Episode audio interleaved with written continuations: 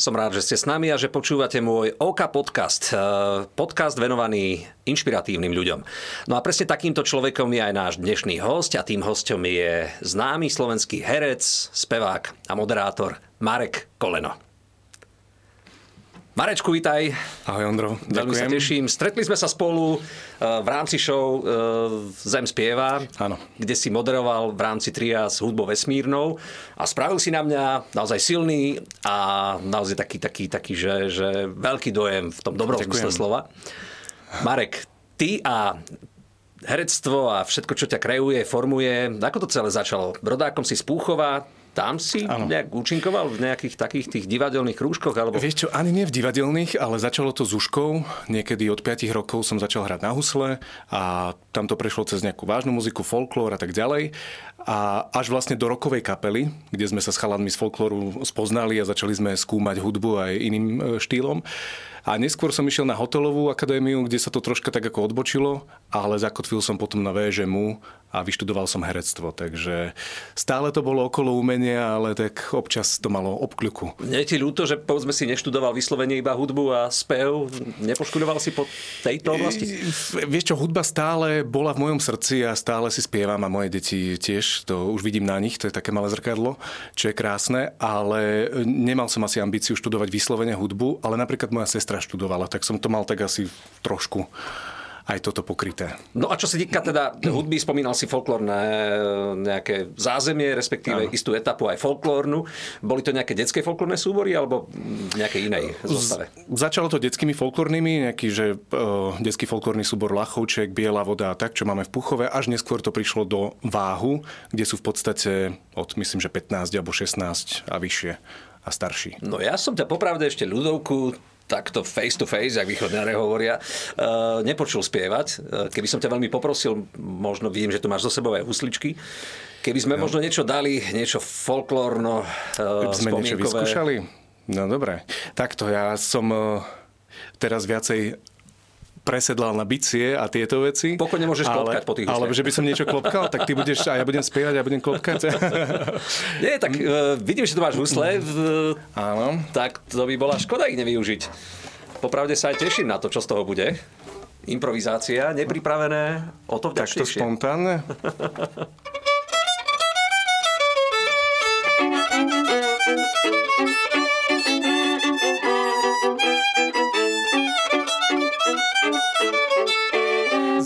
Za lasami, za horami, za dolinami. Pobližšie dva gurale čupagami. Hej gurale, nevyčeše. Má gurálka dva varkoče, podeli češe. Hej gurale, nevyčeše. Má gurálka dva varkoče, podeli češe. Hej!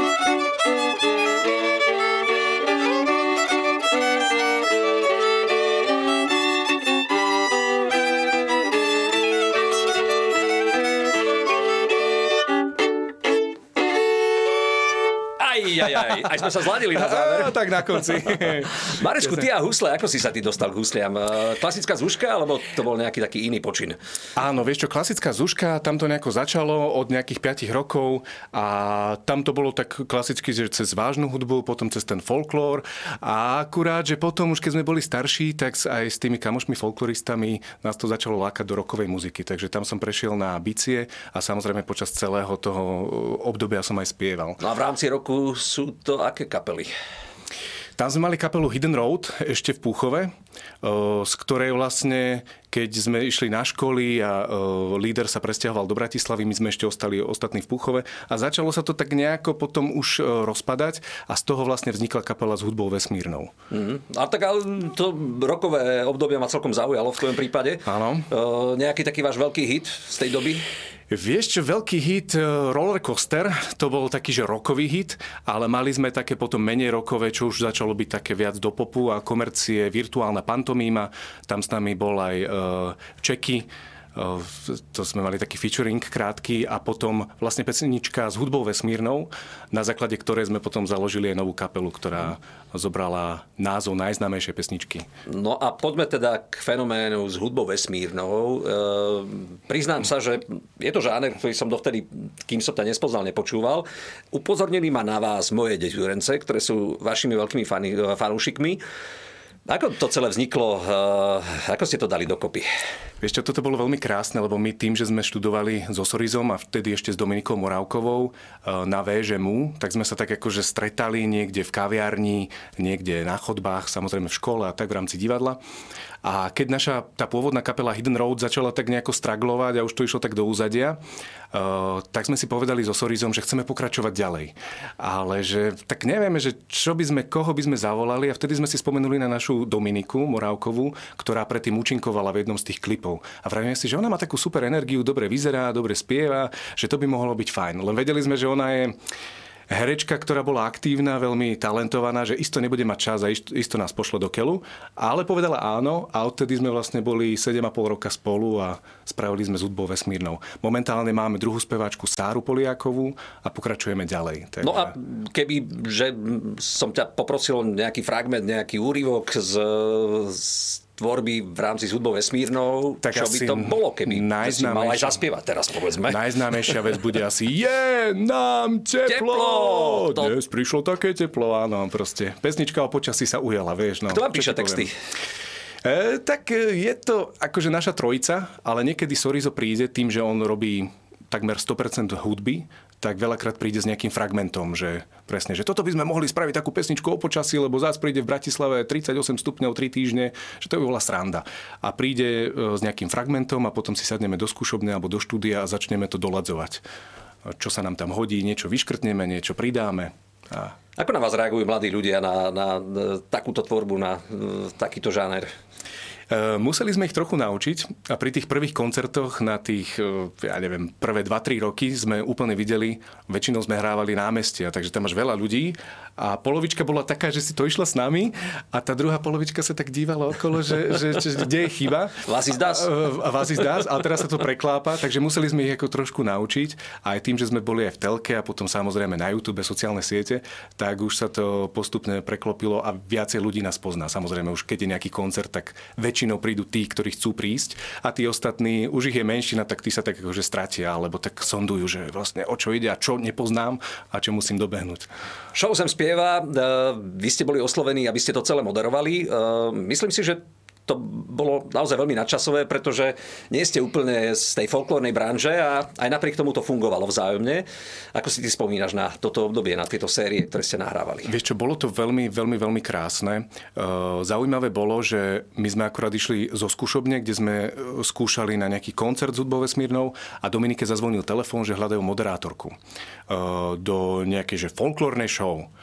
Ale že keď uh, si pozreli na YouTube, že ona vystupuje v takejto kapele, že by nás chceli osloviť všetkých troch. A to bolo pre nás, že moderovanie a že folklórna show, že, že asi nie, ale že zo slušnosti tam prídeme, e, vypijeme kávu a povieme, že teda ďakujeme. A mali sme pripravený celý rad e, podmienok, lebo Sorizo vtedy mal odlietať na Kubu, Dominika bola myslím, že už tehotná jedno z druhým, že strašne veľa problémov, s čím sme išli, že určite nám povedia, že ďakujeme, ozveme sa, alebo neozveme sa. A nakoniec to klaplo a bol to nádherné obdobie, lebo natočili sme tri série, pobehali sme vlastne aj po svete, však aj s tebou sme na konci dňa boli v Bruseli, myslím, že. Áno, bolo to veľmi silné. Pri krajanoch e, boli sme ich pozdraviť vlastne, Áno. to len poslucháčom a divákom to celé chcem priblížiť. Boli sme ich pozdraviť pred Vianocami s tradičnou takou slovenskou koledou a bolo to veľmi silné. No. Bolo to veľmi krásne Slovákom žijúcim v zahraničí, sme priniesli atmosféru Vianoc a naozaj Úžasne si spomínam na toto obdobie, lebo e, mnoho skvelých ľudí sme spoznali, bola tam krásna atmosféra a až sme to tak akože s odstupom času hodnotíme, že až sme sa tak rozmaznali, lebo tá produkcia bola výborná a oni nás tak vypiplali, že teraz, keď je niekde o trošku horšia, tak už máme pocit, že čo sa deje. Máš tendenciu porovnávať, no. Áno, áno. človek si ľahko zvyká na dobré veci. A ty ako človek znie folklórnej branže, ako si vnímal folkloristov a, a naozaj tam bol diapazón a celá škála toho folklóru od autentického až po štilizovaný folklór. Čo na teba spravilo taký najväčší dojem v rámci toho folklórneho nejakého mm. uh, žitia a, a myslenia? Vieš čo, ja tým, že pochádzam z Puchovskej a z Puchova a Puchovská dolina ma ovplyvňovala, uh, tak ja milujem viac hlasy a keď tam boli, ja neviem, horehronskí chlopy a bolo ich tam 50 a spievali, alebo zároveň uh, baby, ktoré teraz si nespomeniem, z východu, ktoré spievali viac hlasy. Rusinky po väčšine. Rusinky, ale ten folklór ja som, ne, ja som nezažil ale veľmi mi ide do ucha, lebo si myslím, že však všetci Slováci máme DNA, v DNA folklór, ale tie harmónie pre mňa sú úžasné. Sú, ja, ja som to dokonca aj zažil, je... myslím si, že to bol záver jednej z epizód, keď tam tí chlapí, chlopí hore hronsky nabehli. Na kráľovej holi stojí strom zelený.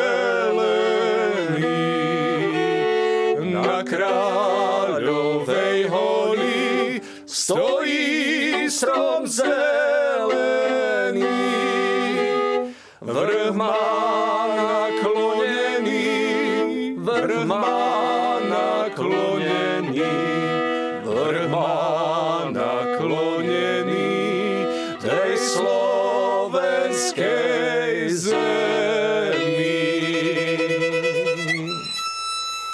je to silný zážitok, keď, keď sa tá uh, pomyselná druhá slovenská hymna spieva. Áno, áno, a tá masa tých chlapov s tými, s tými hlasmi, bolo to krásne. No tak, tak ja som rád, že teda si bol súčasťou toho projektu, pretože folklór je niečo, čo je nám blízke, čo, čo je súčasťou každej povinnej výbavy, dobrej zábavy a, a toho nášho takého slovenského životaschopného genofondu. E, preto ma celkom zaujíma, či neuvažujete s hudbou vesmírnou v rámci projektu možno zakomponovať a prepojiť aj to tradičné do súčasnosti.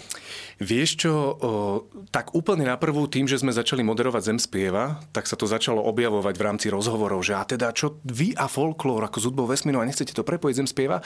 A vtedy to bolo také, že jednak sme nemali čas a jednak to bolo, že to by bolo také, že na prvú ale čím ďalej viac e, sa nám to objavuje niekde na pozadí, že dokiaľu ten folklór predsa len Veľmi sa nám páči a ide nám to do uší, takže určite, no ja neviem, tak ty by si mal záujem niečo napríklad s nami spraviť? No presne k tomu cieľila moja otázka. Áno.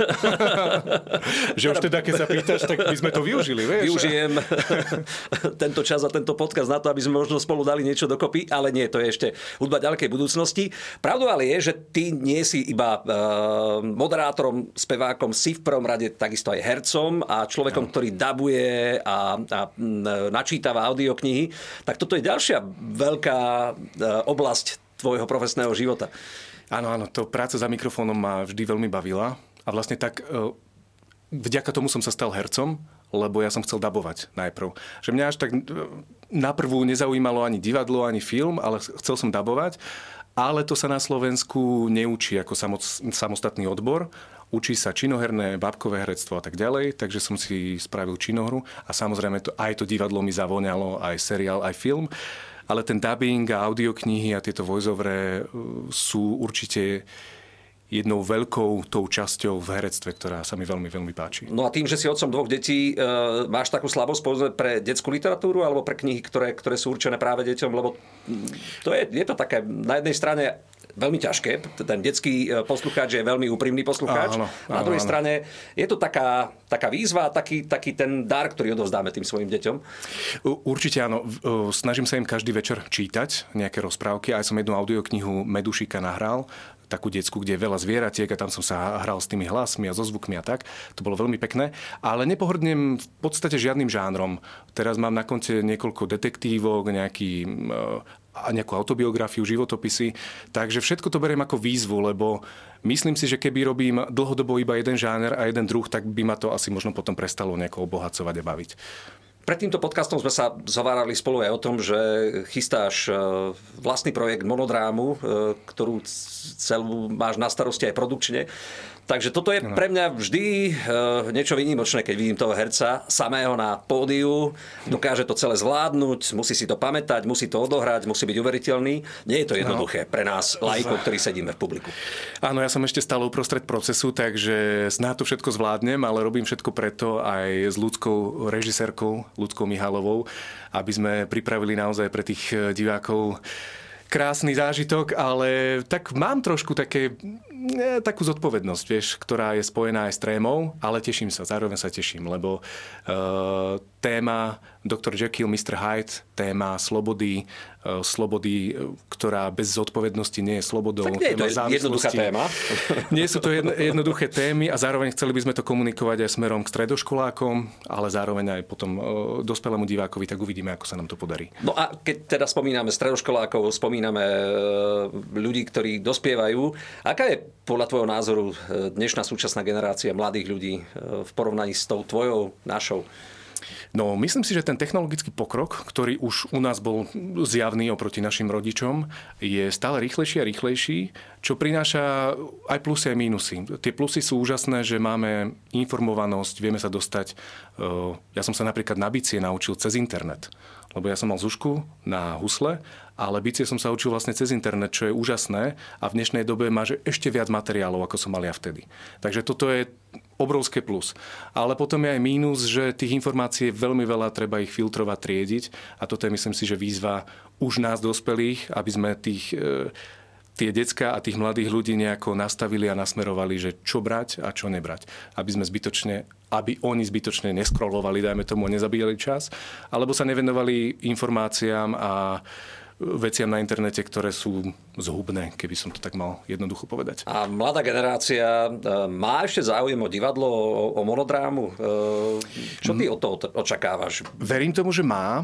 Verím tomu, že má a myslím si, že bude super, keď ich stále budeme na to učiť, vieš, lebo to máš ako aj s dobrou hudbou alebo s dobrým jedlom, eh, že keď sa nastaví nejaký štandard a nejaká norma, ktorá chce byť čo najlepšia a najprísnejšia, tak tým pádom budeme učiť eh, nielen mladých, ale všetkých eh, učiť na tú kvalitu. A čím viac predstavení v divadle, čím viac lepších filmov, čím viac lepšie hudby, tak tým viac kultúrne budeme rásť to si myslím, že ta, tak to je a chcem byť akože toho súčasťou. Poďme teraz trochu z iného súdka. Momentálne zažívaš veľmi prajné obdobie. Hudba, herectvo, sem tam nejaká moderovačka, audioknihy, dubbingy. E, ako ty dokážeš relaxovať? Lebo má pocit, že je toho celkom dosť v tvojom prípade. Vieš čo, no tak ja relaxujem. Ja som teraz nedávno prišiel na to, že mám veľmi rád prechádzky buď idem Na to máš čas sám, až po 60 to, 60 to ešte skoro. Áno. a je, je to veľmi fajn a samozrejme ešte som aj objavil bicykel, neviem, či poznáš bicykel, akože to je tiež super vynález. Uh, a samozrejme s deťmi, ale niekedy už mám toho veľa, lebo tým, že veľa robím hudby a, aj v divadle proste stále na mňa niekto rozpráva alebo hučí, tak niekedy potrebujem vypnúť a tá príroda, tá prechádzka je pre mňa fajn, že to je tá hudba, e, vtáčiky, vietor, stromy, ktorú ešte môžem zvládať. A potom sa zase nabijem a potom samozrejme ja s deckami ja som veľmi rád, len niekedy tie, to ohúčanie je veľmi silné a potrebujem zavrieť dvere a, a niekde vypadnúť. Si som dvoch detí, ak sa nemýlim, v akom rozsahu vekovom? 4,5 a 2,5. 4,5, 2,5. No. Tak to je ešte také prajné a, a celkom také bezkonfliktné obdobie. Pokiaľ spia v noci, tak je to super. hej, hej, ale áno, áno, akože sú zlaté. Čo by si chcel ešte ty dokázať? Povedzme, tentokrát nemyslím na tú hereckú oblasť, ale viac na tú hudobnú. E, tvoje také veľké sny, vízie, veci. Kam by ste chceli vašu kapelu súdov vesmírnou posunúť? Áno. Vieš čo, ja by som veľmi si prial uh, čo je zároveň jednoduché a zároveň je to veľmi ťažké, aby sa to ľuďom páčilo a aby sme zostali autentickí. A zároveň, aby sme vedeli stále ponúkať nejaké témy, ktoré v ktorých sa my nájdeme a v ktorých sa nájdú aj tí ľudia, že nás to stále baví. Lebo vieš, začalo to, je nám teplo, pesnička o počasí, čo je vlastne halus.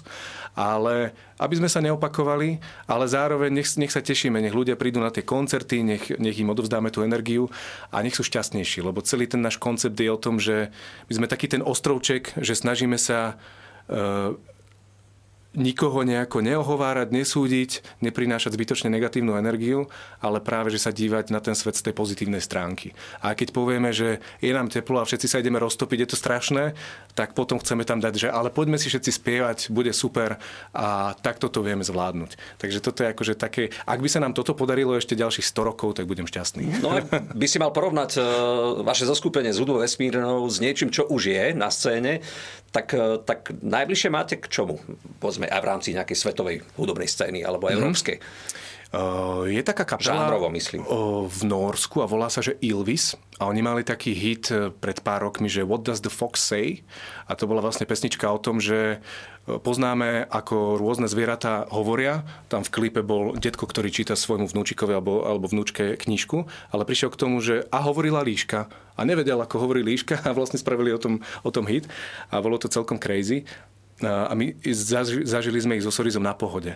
A to bolo naozaj, to bol veľmi vysoký level, že oni robia niečo podobné ako my, ale v hollywoodskom rozmere a zároveň e, na tej pohode mali asi 30 ľudí okolo seba, tanečníkov, kapelu naživo. Oni sami dvaja bratia, ktorí sú tam, tak hrali na viacero nástrojov, spievali. Úžasní e, instrumentalisti, speváci. Takže možno toto my sa k tomu snáď niekedy priblížime a zároveň, že tým, že som videl, že sa to dá a že to vie byť krásne aj naživo, že to vedia obsiahnuť, tak k tomuto tak nejako vzhliadam, že raz, keď budeme takto vyzerať na tom pódiu, tak budem šťastný. No, náš čas sa pomaly, ale to blíži ku koncu. Ja som teda rád, že si prijal naše pozvanie. E, chcem ti povedať, že si naozaj veľmi talentovaným človekom.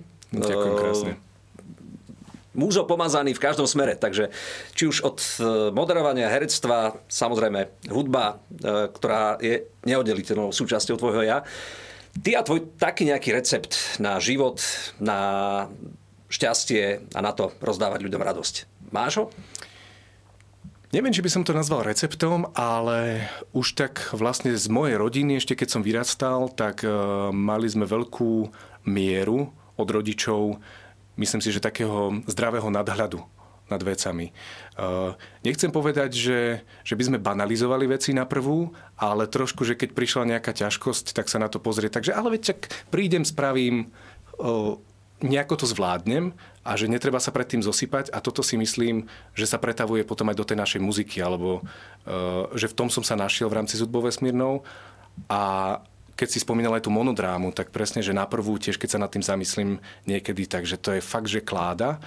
Ale keď si to pozriem cez ten nadhľad, že veď vlastne, veď mám to rád a chcem si nájsť na tom tie veci, ktoré sú pre mňa pozitívne a na ktoré sa teším a povedať si, že nejako to zvládnem. A keď nastane nejaký problém, tak ho budem riešiť, keď príde.